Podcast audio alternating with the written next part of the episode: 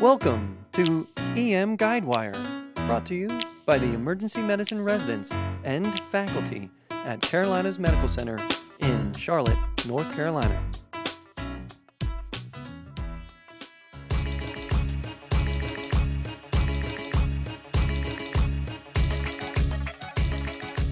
Core Concepts of Emergency Medicine. Hey, everybody. Welcome to this week's edition of Core Concepts, brought to you by the CMC EM Guidewire team, the residents and faculty at Carolinas Medical Center. This week we have with us, Jeremy Driscoll. Chelsea Wilson. Zach Hedges, and me, Sean Murray. This week's edition is brought to you by EKGs. EKGs. Not always just squiggly lines. EKGs. All right, everybody. Today we are talking about a very sexy topic. I don't want to give it away just yet. We'll do a little case presentation and see if you can get where we're going. Let's say you've got a patient, he comes rolling by, he's complaining of some sharp chest pain. You take a great history, as you always do. You learn that it radiates to his left shoulder. He's feeling a little bit short of breath. His chest pain is pleuritic, and he feels like it's worsening since onset about 12 hours ago.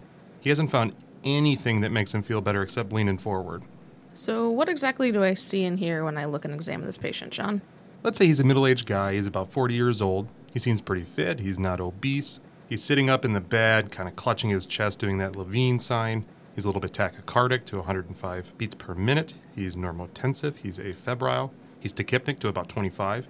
He seems to be splinting. He's really having a tough time breathing. When you lay him down to do your abdominal exam, he just grimaces and has a tough time being in that position. When you do listen to him, his lungs are clear, his heart sounds are regular. In our busy and loud department, you don't hear any adventitious heart sounds that you're not expecting.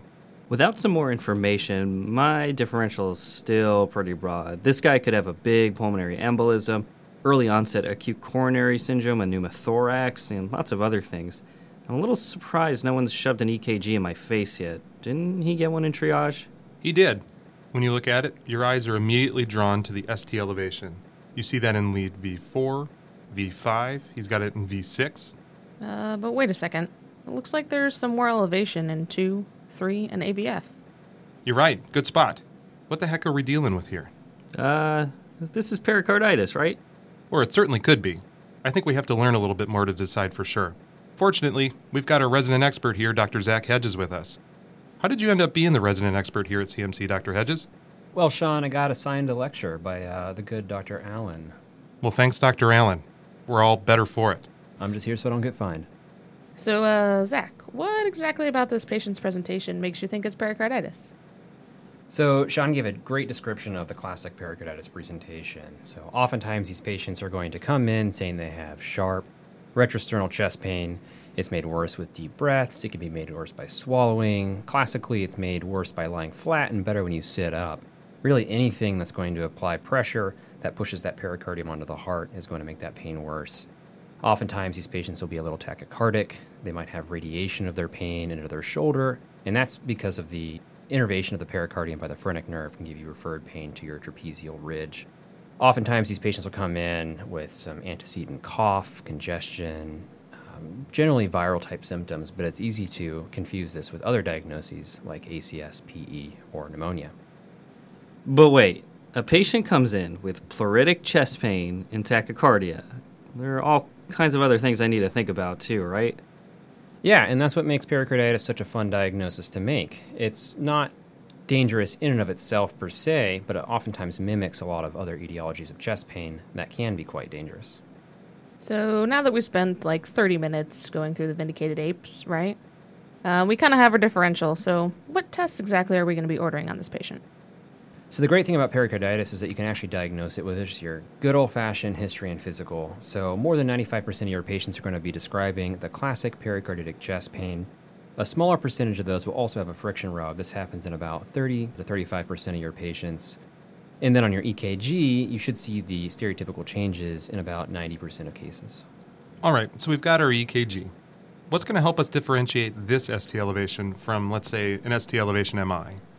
So, the first question you should ask yourself is not, is this pericarditis, but what about this EKG makes it not ischemia?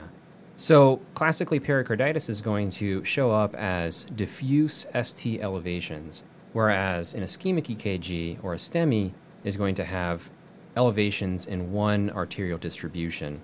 A couple other things that you can look for is your typical hallmarks of ischemia, such as the morphology of your ST segment. So if it's convex rather than concave, if you see the development of Q waves, that's going to point more towards ischemia. If you see elevation in lead 3 more than lead 2, that might point you towards ischemia and away from pericarditis. On the other hand, in pericarditis, you can also see something like uh, ST segment depression and AVR with elevation of that PR segment, which is about 80 to 90% sensitive and specific. So, what's causing the pericarditis? It's usually a virus, right? So, usually it's a virus. The vast majority of cases are ultimately diagnosed as either viral or idiopathic, idiopathic being in the literature anywhere from 35 to 85%. Overall, the causes of pericarditis can be broken down into infectious or non infectious etiologies, infectious being viral, bacterial, or even tubercular pericarditis. Non infectious etiologies can be further broken down into iatrogenic or non iatrogenic. As I said before, the most common is going to be idiopathic in that non iatrogenic subcategory, but you can also get it from things like radiation and the cancer patients getting thoracic radiation. You can see it after um, heart surgery, like your CABG patients. Really, anything that violates that pericardium uh, can lead to pericarditis. So, are there any additional tests that we should do if we're really zoning in on that diagnosis of pericarditis? So, as I said before, the diagnosis can be made strictly on your history and physical, and it's imported by an EKG. Likely, you're going to order other tests, but this is more to rule out other badness. So, you'll often get a troponin, maybe some basic labs, a chest x ray, and probably an echo. All right, well, let's say that we do all that and everything comes back looking normal and we're pretty confident that this is pericarditis. These patients are going to be able to go home, right? Usually, patients diagnosed with pericarditis can go home if they are young, healthy, and otherwise well appearing. A couple of patients you might want to hold on to or admit include those who are immunocompromised, if they present with a high fever, or if you do an echo and you see a moderate to large size pericardial effusion, you might want to watch them for a little bit longer. Additionally, consider patients who are anticoagulated uh, as being more high risk than your average patient and another person you might want to admit for observation. All right, so let's say we're sending this patient home. He's still in a lot of pain. Remember those Press Ganey scores? What are we going to do about that? Most episodes of pericarditis can be managed conservatively with NSAIDs and colchicine. So historically, patients have been treated with aspirin, and we're not talking about your ACS dose aspirin. We're talking 800 milligrams to a gram of aspirin taken three times daily. The other thing is that you're going to be treating these patients for a longer duration than what you would normally treat patients with NSAIDs for. So the recommendations for aspirin are 800 milligrams of aspirin three times daily for the first week, and then decrease that gradually by about 250 milligrams weekly every one to two weeks for a month. Likewise, you can treat patients with ibuprofen. Again, that dose is going to be 600 milligrams orally three times daily for a week, and then decrease by 200 milligrams every week for about a month. And what about my favorite medication for what I don't know what's going on with the patient? Steroids. So, with the etiology of pericarditis being inflammation of the pericardium, you might think that giving the patient a steroid would be a good idea. However, several large trials uh, that have been conducted in the last five to ten years have shown that the use of prednisone is actually an independent risk factor for the development of recurrent pericarditis. So, another adjunctive therapy that you can and should use in these patients presenting with their first episode of pericarditis is colchicine.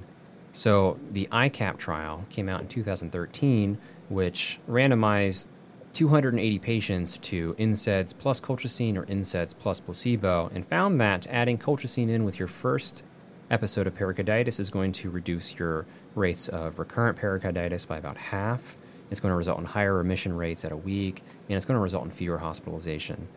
The dose for colchicine is going to be a milligram to two milligrams orally on day one, and then 0.5 milligrams orally BID for about three months. Anything that we need to be telling our patients as we prescribe them colchicine? So, another thing to consider is that you're about to put this patient on colchicine as well as a high dose NSAID regimen, which constitutes a full frontal assault on the lining of their GI tract. So, be considerate and prescribe the patient a PPI. The other things you need to keep in mind when prescribing colchicine is that it can be kind of hard on the liver and the kidneys, so be careful in these patients. And then pregnancy is a contraindication as well. All right, well, Dr. Hedges, I think that you made us all much better doctors today. Let's review what we learned. Core concepts. So, if a patient comes in with chest pain or shortness of breath, make sure pericarditis is on that differential. Work them up as you normally would, and when you get that EKG and see some ST elevation, do a double take. Make sure that those ST elevations are diffuse and not regional. Make sure that there's not ST elevation in lead 3 more than lead 2, because that's always going to be bad. And evaluate for PR depression and maybe a little ST depression in AVR. Consider getting an echo. If the patient has an effusion, they might need another echo at their follow up.